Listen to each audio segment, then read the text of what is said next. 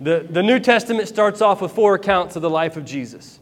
And then we have the fifth book of the New Testament. Anybody know what the fifth book is called? Acts. This is the start of what? The church. The church. Acts is how the church is supposed to be established and how it is started. And in 19 chapters into the book of Acts, we have this verse that we're going to look at in your outline Acts 19. And it happened that while Apollos was in Corinth, Paul passed through the inland county and came to Ephesus. There he found some disciples, and he said to them, Did you receive the Holy Spirit when you believed?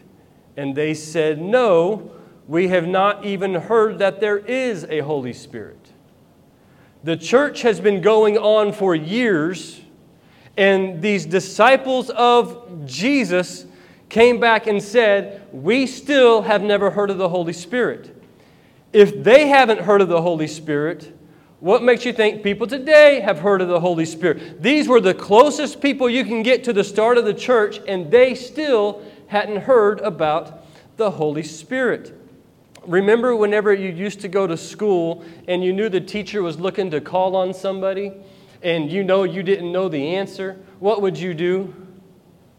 You look away. You never made eye contact with the teacher because that just meant that they were going to call on you. And so you would look away. And I think because when you don't know the answer, you have a tendency to want to look away because you don't know how to deal with it. And I think, maybe I'm wrong, but I think that is what the church is doing today. They don't know how to address the Holy Spirit properly, so they just look away and act like the third person of the Trinity does not exist. They say, oh, the only way we can explain explain it is that was then, that worked back then, but that's not today.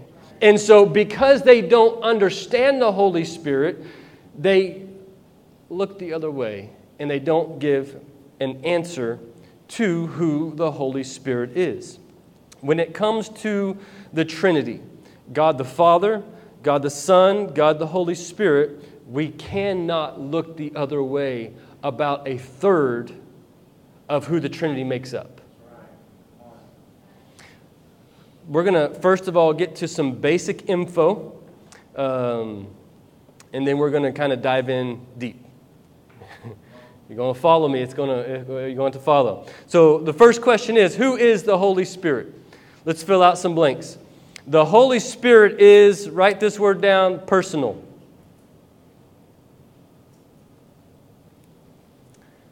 Verse 8 of 1 John, it's in the bold. The Spirit and the water and the blood, and these three agree. The Spirit and the water and the blood.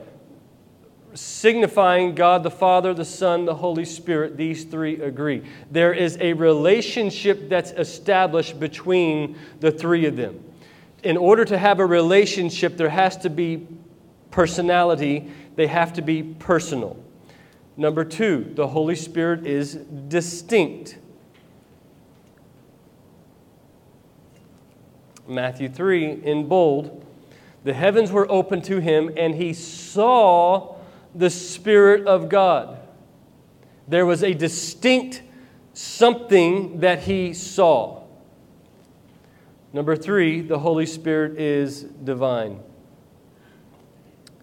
Second Corinthians, now the Lord is the Spirit, and where the Spirit of the Lord is, there is. How can there be freedom from something unless something divine can take that something from you? I've heard, and you've probably heard before, that if the Holy Spirit is a, is a person, why, why is he referred to the Holy Spirit? We don't say the Kevin or the Mike. We, we simply say Kevin or Mike. So if it's a person, if it's a name of a person, why is it referred to as the? Well, let's look in your notes. Matthew 28 19. Go therefore and make disciples of all nations, baptizing them in the name of the Father, the Son, and the Holy Spirit. Each one of these names in, in, in English grammar has an article before it. The Father, the Son, the Holy Spirit. The, or the, however you want to say it, is referring to the article. When you say the Michael Jordan, who are you talking about? The one and only Michael Jordan. You say the Tiger Woods. Who, who are you talking about? The golfer. The, the, when, when you put the article in the name, it is showing there is significant importance and accomplishments to this person. There is only one, there is no one else like this one. What Mike just said. We call people by the article all the time the police officer, position of authority, the lawyer, the judge, the insurance adjuster, whoever you want to call. When you put the word article, the, in front of it, it shows signs of authority and rights and accomplishments that that whatever you're describing has.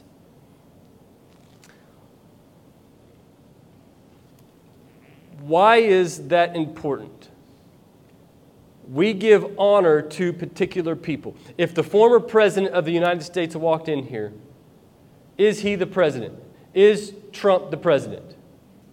No. Why do we still refer to him as the president? Because he held a position that, that labeled him his authority. And as long as he lives and beyond he lives, he will still be referred to as the President Trump. Because of his accomplishments, because of his authority, because of what he has done, he now has the article in front of his name describing what position he has. Am I losing you? When we look at the Holy Spirit, we are expressing the authority of which the Holy Spirit can operate out of. The Holy Spirit is part of the Godhead. He is personal, He's relationship, He is distinct, He has attributes that we're going to talk about, and He is divine. He is like God. That becomes the basis of what we build our argument on today.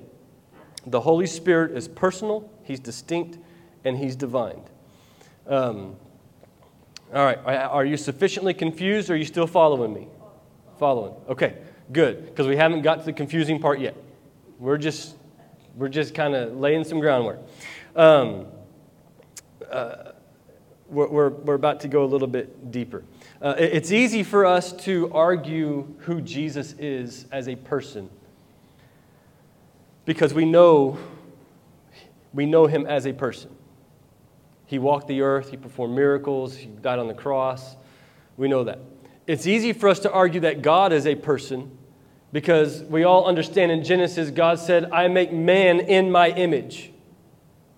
So, therefore, for him to be a person, he made a person in his image. So, it's easy to argue that God is man, but is the Holy Spirit a person? How do we argue that the Holy Spirit is a person? If, if you look at Jehovah's Witness, or Mormons, they believe the Holy Spirit's a force. They believe he's an energy. Does the Holy Spirit, is the Holy Spirit a force? You bet. There, there's an anointing, right? Like, th- that's a force. Like, you, you can pray, the Holy Spirit shows up, and the atmosphere of the room can change. We talked about, well, mom walked in the room, the atmosphere changed. What was it? The Holy Spirit came in with her. Is it a force in the capacity of what they believe? No. Is there a force behind the Holy Spirit? Okay, yeah. Because it actually says, um, oh, I forgot about that. that. That the Holy Spirit hovered in Genesis 3 in creation. He hovered uh, like air above, watching and being a part of creation. So it's kind of like that, that's, that's, that's a force. Does that make sense? But not really. So, uh, what we want to get at is is the Holy Spirit a person? A person is one who, let's write this down, and I'm writing these down with you. Just because this stuff's good. Um, thinks for himself. Thinks, T H I N K S. A person feels for himself. And a person is one who decides for himself. If you think, feel, and decide, you're a person. Uh, if you can't do those, you're not a person. You might be a dog, you might be a tree, you might be a, if you can't think, feel, and decide, you're, you're, not, you're not a person. Look at your top of your notes on the next page. We're about to start getting a little confusing. John 16, 7 says, Nevertheless, I tell you the truth. It is to your advantage that I go away, for if I do not go away, the Helper will not come to you, but if I go, I will send him to you. John 14, 16. Uh, Jesus is saying the Holy Spirit will come, and then Jesus leaves. I go, he leaves. John 14, 16. And I will ask the Father, and he will give you another what? Helper. The word another is in bold there. Another, in Greek, there's two words for another. I didn't put this in your notes, but it'll make sense. Uh, this is super important to understand when understanding this. The first is allos. A loss represents another of the same kind. An example would be we have a mini golden doodle dog named Maggie. I could buy another dog, and as long as it was a mini golden doodle, I would say it's another of the same kind. That makes sense? The second word for another is a word in Greek called heros.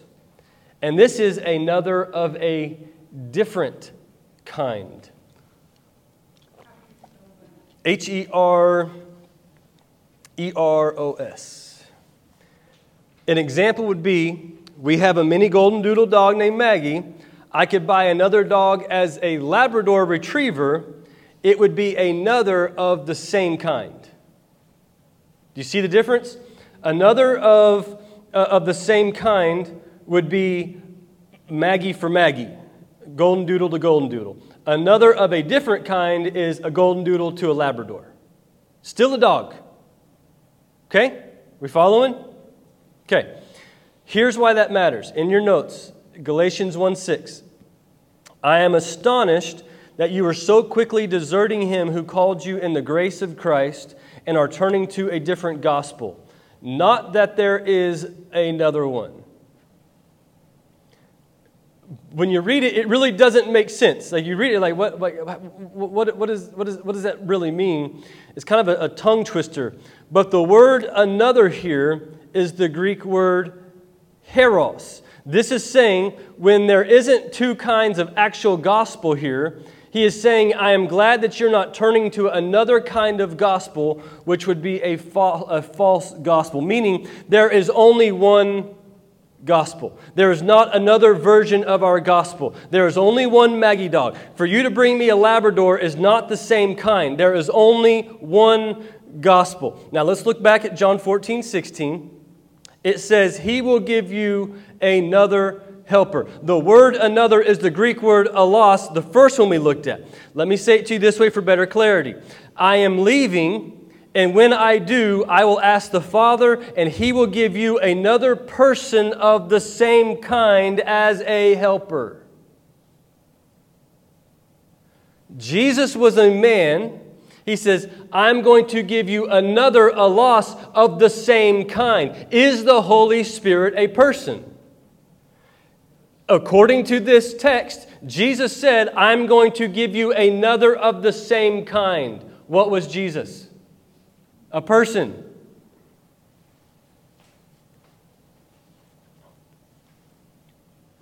I'm not taking a Maggie dog and giving you a Labrador dog. I'm taking Maggie dog and I'm giving you another Maggie dog. I'm taking one person away, but another person is going to come back in.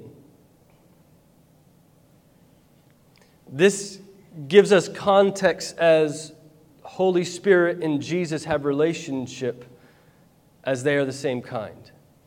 This is the first verse I want to show you, proving that the Holy Spirit is an actual person.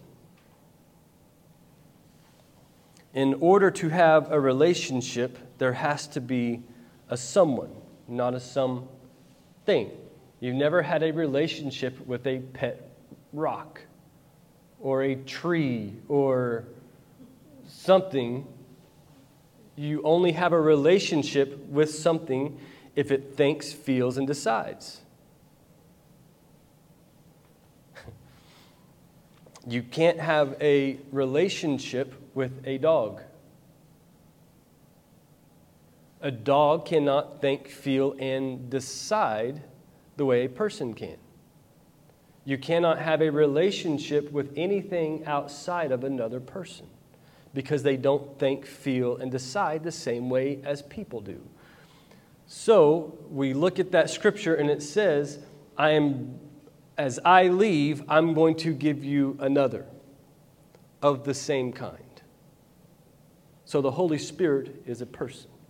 The second uh, way we want to look at this is um, John 15, 26 and 27 says, But when the Helper comes, whom I will send to you from the Father, the Spirit of truth, who proceeds from the Father, he will bear witness to me. Look at the bold. He will bear witness. Can something that doesn't have the ability to speak bear witness? No.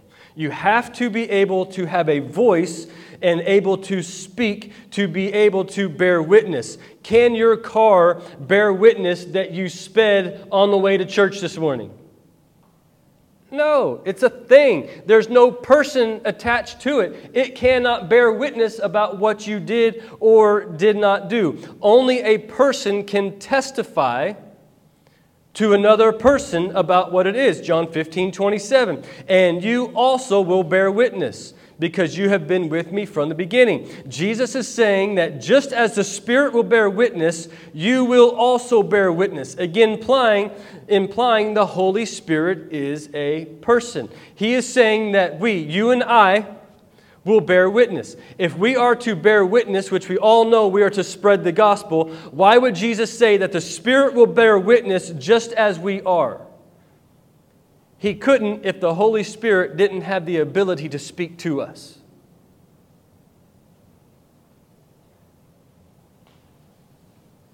Third example. You doing all right? You guys are quiet today. Normally we're kind of preachy, kind of in your face, but this is more theological. This is kind of fun. Terrence, you into this or no? You're like, okay. This is good. Okay. John 16. Um, and when he comes, he will convict the world concerning sin and righteousness and judgment. Concerning sin, because they do not believe in me. Concerning righteousness, because I go to the Father, and you will see me no longer. Concerning judgment, because of the ruler of the world is judged. Verse 12 in bold. I still have many things to say to you, but you cannot bear them now. Hold on. So the question is proposed if I cannot bear them now, how will I be able to bear them later? How will I be able to hear them later? So someone has to come and teach me those things that I cannot bear now. If there's someone that's there who can't teach me those things, they cannot feel. The, what are those three things? They cannot think, feel, and decide for themselves. So if the Holy Spirit is supposed to come and teach me those things, if he's not a person, how is he going to speak to me? He's not. That's right. He has to be a person. Verse 13. When the Spirit of truth comes, he will guide you. They, they didn't have GPS in the Bible, so it literally means he would come and speak to you and give you direction. It says he will guide you into all the truth, and he will not speak on his own authority, but whatever he hears, he will speak. You have to be a person to hear and speak. And he will declare to you the things that are to come. He will glorify me. All right, verse 13 and 14. We're going to get into some grammar here. Uh, I put them in bold. He will guide you. The he in Greek speaks to a masculine pronoun when you look at this text. Okay? The next phrase in bold his own authority. Again, in Greek, speaks to a masculine pronoun in the translation. He will glorify me. speaks to what? A masculine pronoun. Why is that important? In language, there are gender specific phrasings and words. You have masculine, him, his, himself. You have feminine, her, hers, herself. And you have neuter, it, and itself. When you look at the translation of the Greek text, it comes back, and in all cases, speaking of the Holy Spirit, it is speaking in a masculine pronoun, he, giving them the person of a actual person. If it ever said a single time in the 800 times the Bible speaks of the word spirit, never once does it refer to as the spirit as a neuter, as a it or itself. Always refers to the Holy Spirit as a he. Do you refer to your car as a he? Why not? It doesn't think, feel, or decide. Do you refer to the light as a he? No, you refer to it as an it. That that light can't do this. That light, it's never the he, yeah, he light. That's a that's a man light. I, mean, Matthew sometimes says, "I want some man food," because that's my papa teaches him about man food. Don't eat salads. Eat man food. I'm trying to get him to eat some. He doesn't like to eat. But like in, in the in in the actual language that we use, the he always comes when it's talking of the Holy Spirit, implying that there is a person. All right, driving home the point. The Holy Spirit is, is a person. We're almost done with this part of it. Romans 8. Likewise, the Spirit helps, him, helps us in our weakness, for we do not know what to pray for as we ought, but the Spirit Himself intercedes for us.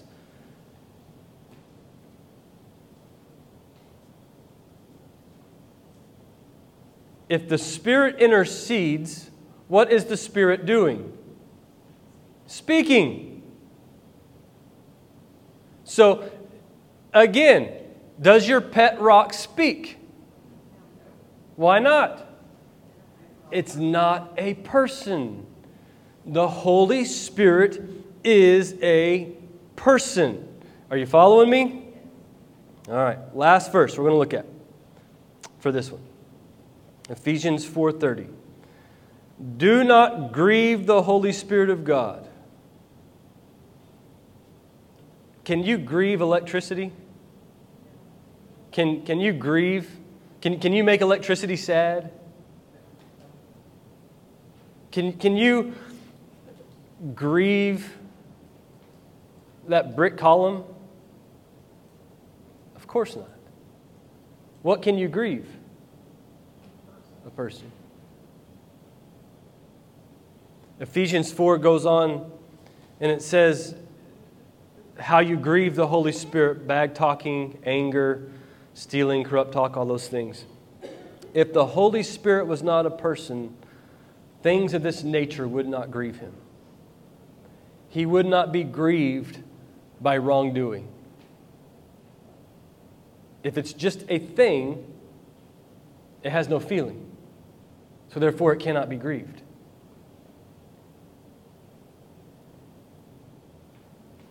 In conclusion,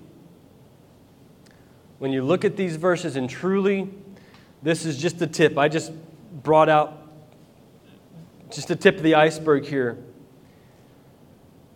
We can easily see that Jesus is a person because we, we, we've all read the Bible that God is a person because he was made, made man in his image, so it's easy to prove that he's a person. But most of the time, we don't think that the Holy Spirit is an actual person. We think of him as a mystical character that just appears. When in reality, he's a person. And his name is Holy Spirit.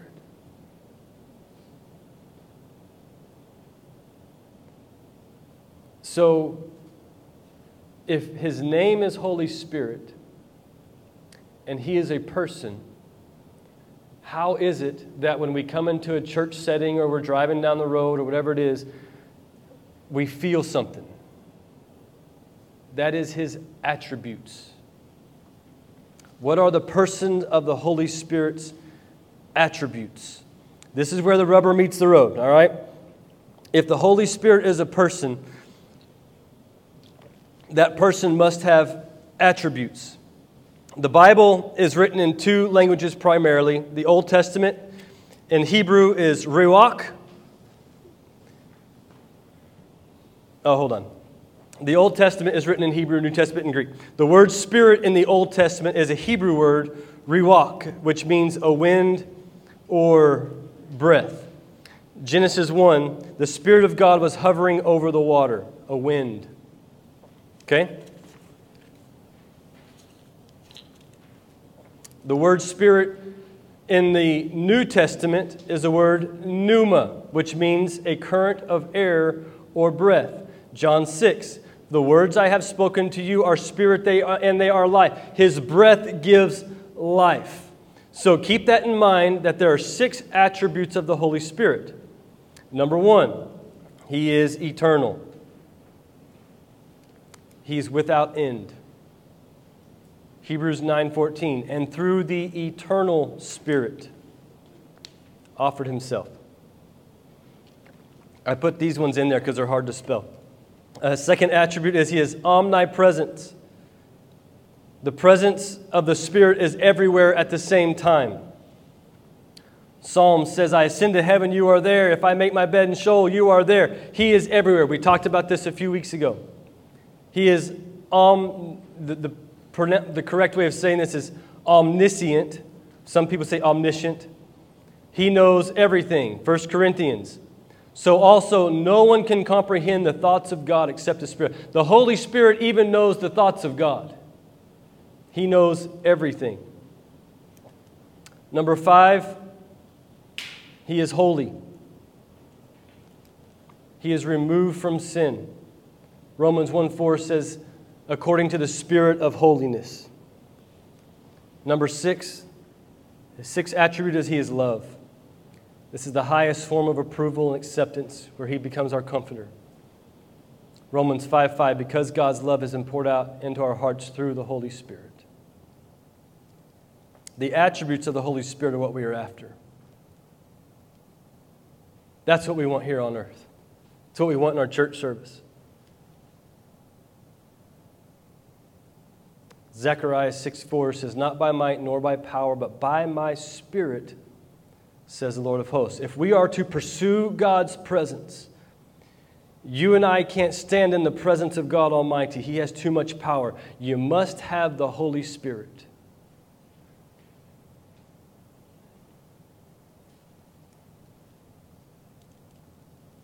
Have you ever been in a worship setting or someplace and you felt goosebumps or your hair in the back of your head stood up or you just sensed something different? That's an attribute of the Holy Spirit. That is the presence of the Holy Spirit there. When we are pursuing God's presence, we are asking for the supernatural spirit to express in the natural what heaven contains for us. Pretty good. In other words, the reality of heaven is our reality on earth. We want to have a big experience with the Holy Spirit. But if we don't know who He is, how can we experience Him?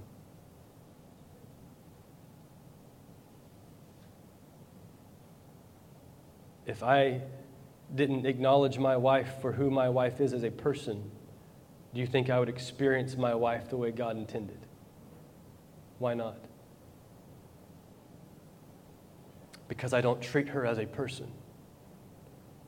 When I don't treat her as a person, I don't get the benefits of what the relationship of the person can offer.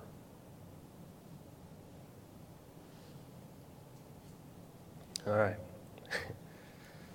we doing all right? I know it's heavy, it's, it's a lot of scripture, it's mundane, but this is what happens when my wife leaves for a week. I do a lot of study and have fun. I, I, I eat this stuff up. I was every night just going through. I was texting Terrence and, what do you think about this? He, putting on, Kevin put on Facebook. I, I just I eat this stuff up. So, all right. So, what is the deity of the Holy Spirit? Uh, this deity means a state of being divine. Write that down, or the character or nature of God. So we know the Holy Spirit is a person. We looked at what a person has to be in order to be a person. They have to be personal, distinct, and divine. And a person has to think, feel, and decide for itself. And then we looked at the attributes of the Holy Spirit. And now we look at the divinity of the Holy Spirit. And there's five lines of proof that the Holy Spirit is God. Number one, the Holy Spirit's attributes that we listed above. I don't know about you, but can you be everywhere at all times? Can, can, you can't even read my mind. Can you, can, can you read the mind of others? No. So that's the first line of proof that the Holy Spirit is divine. The second line of proof is there's three distinctive divine works that the Holy Spirit does. Number one, write down creation. The Holy Spirit creates. Job 33 The Spirit of God has made me. And the breath, or another word for that, is Spirit of Almighty gives me life. Psalms 104 When you send forth your Spirit, they are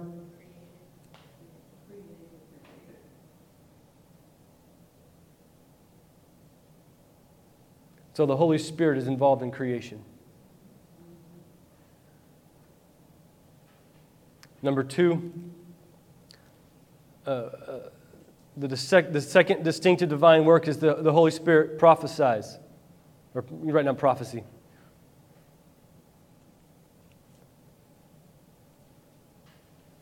Second Samuel says, The Spirit of the Lord speaks to me. His word is on my tongue. Again, only a person can speak to you, right? So the Holy Spirit's a person, and he can prophesy because he can speak to you. And he goes on to say about what's to come with Israel. So he's prophesying what's to come. Number three is the impartation of life. The distinctive divine work is he has the impartation of the ability of God in your life. Romans 8 says, If the spirit of him who raised Jesus from the dead dwells in you, he who raised Christ Jesus from the dead will also give life to your mortal bodies through his spirit who dwells in you. The Spirit of God, the Holy Spirit, is the one who came and put life back into the, into the body of Jesus.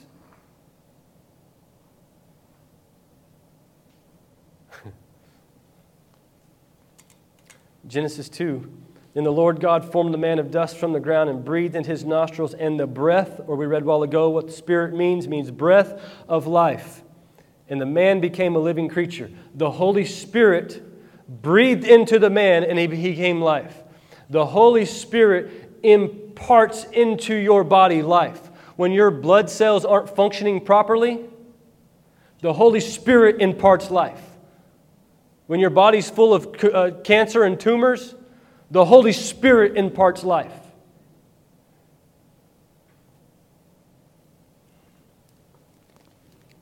Number three, this is one of the three and four, kind of the weaker of the arguments, but they're still accurate. The Holy Spirit and God are interchangeable in text. Um, do you not know that you are God's temple and that God's Spirit dwells in you? For if anyone destroys God's temple, God will destroy him. For God's temple is holy. What do we say the Holy Spirit was? Holy. So if you destroy the temple of God, that God's temple is, what are you destroying? God and Holy Spirit. Interchangeable. And I just did one verse because I ran out of space on my notes. I, originally started with nine pages and it got down to four. You guys are welcome. Normally, my sermons are six pages on here, and this one started out at 27. And so I cut it down a lot for you guys. That's how much I love you all. Uh, uh, number four, relationship and equality. uh, the Great Commission, Matthew 28 19, there is relationship between the, the, um, the names of who God is. Therefore, go and make disciples of all nations, baptizing in the name of the and the and the Second Corinthians, the grace of the Lord Jesus Christ and the love of God and the fellowship of the Holy Spirit be with you all. There is the triune effect going on in both of these, signifying there is equality, there is relationship. I wouldn't say um, the grace of the Lord Jesus Christ uh, and the love of Terrence and the fellowship of Kevin be with you. It didn't work. There's no equality. Those, those three beings cannot operate at the same level, they can't operate with the same functionality. So, in order to be triune, you have to be able to operate within the same realm of functionality. So, here it shows that all three of them have a relationship and they are equal to one another. Okay? We good? You guys aren't smiling as much today. Um, then I saved the best for last because it's the easiest to, to prove that the Holy Spirit is part of the Trinity. Um, and to prove that he's a person, uh, the Holy Spirit, number five, is called God.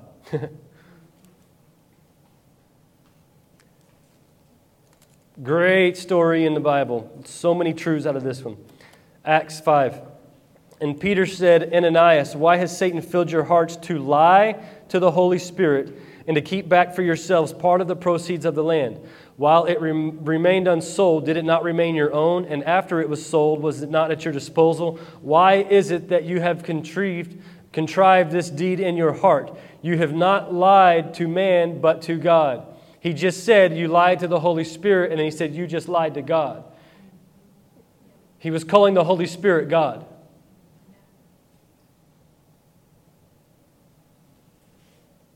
There are a lot more scriptures that we could look at, but I didn't want to do too much. You guys all right? These are heavy, kind of wears you out, kind of get your brain tired a little bit. Um, but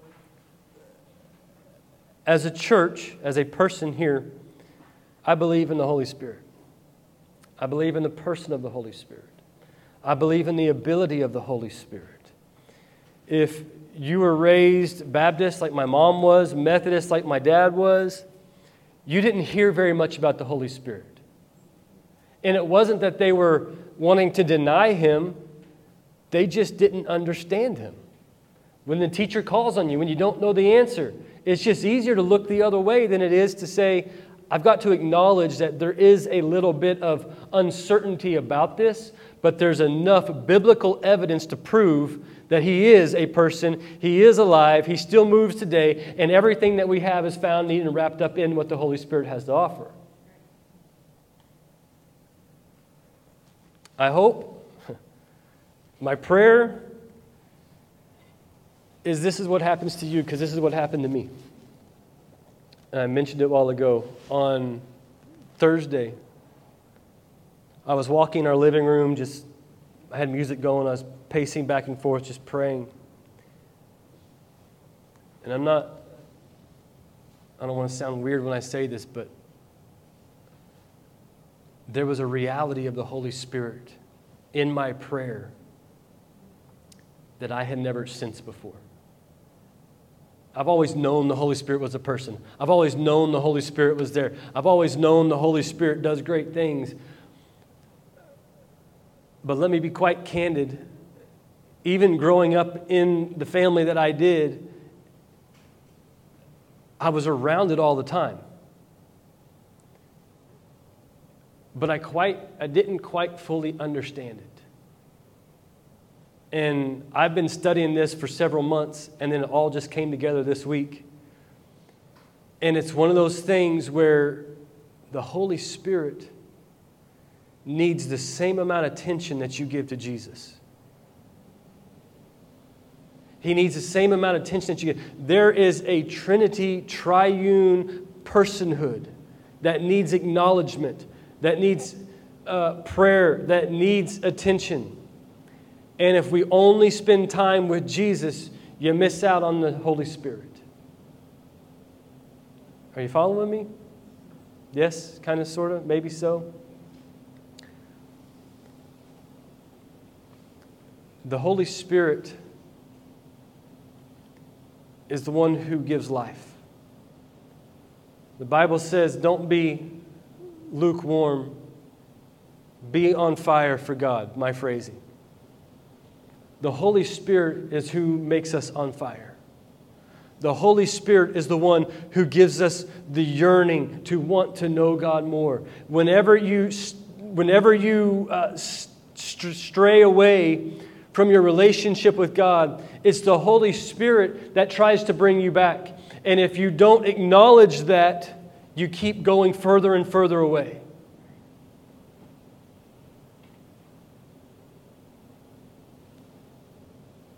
So let me ask you this question. if we became a church that was on fire, do you think people would come to watch you burn?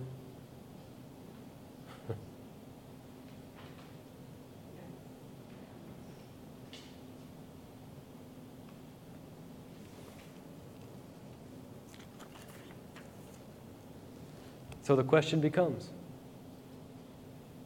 Do you want the Holy Spirit? Do you want the power of the Holy Spirit operating in your life? Do you want the Holy Spirit to be there, to guide you, to walk with you, to talk with you? It's the only way you can be on fire. Thank you for tuning in today. For more content like this, visit our website, www.pathwaychurchok.com, to see the variety of ways you can download this content and so much more. It's our pleasure that you would tune in. And we believe that if you take the content you just heard, write down the parts that spoke to you, and work on a plan to apply it, you will not be the same person a year from now. We hope today you can take this content, apply it, share it, let it change you, and you can become all God has called you to become. Thank you again for tuning in. We'll be together again soon. Until then, keep growing.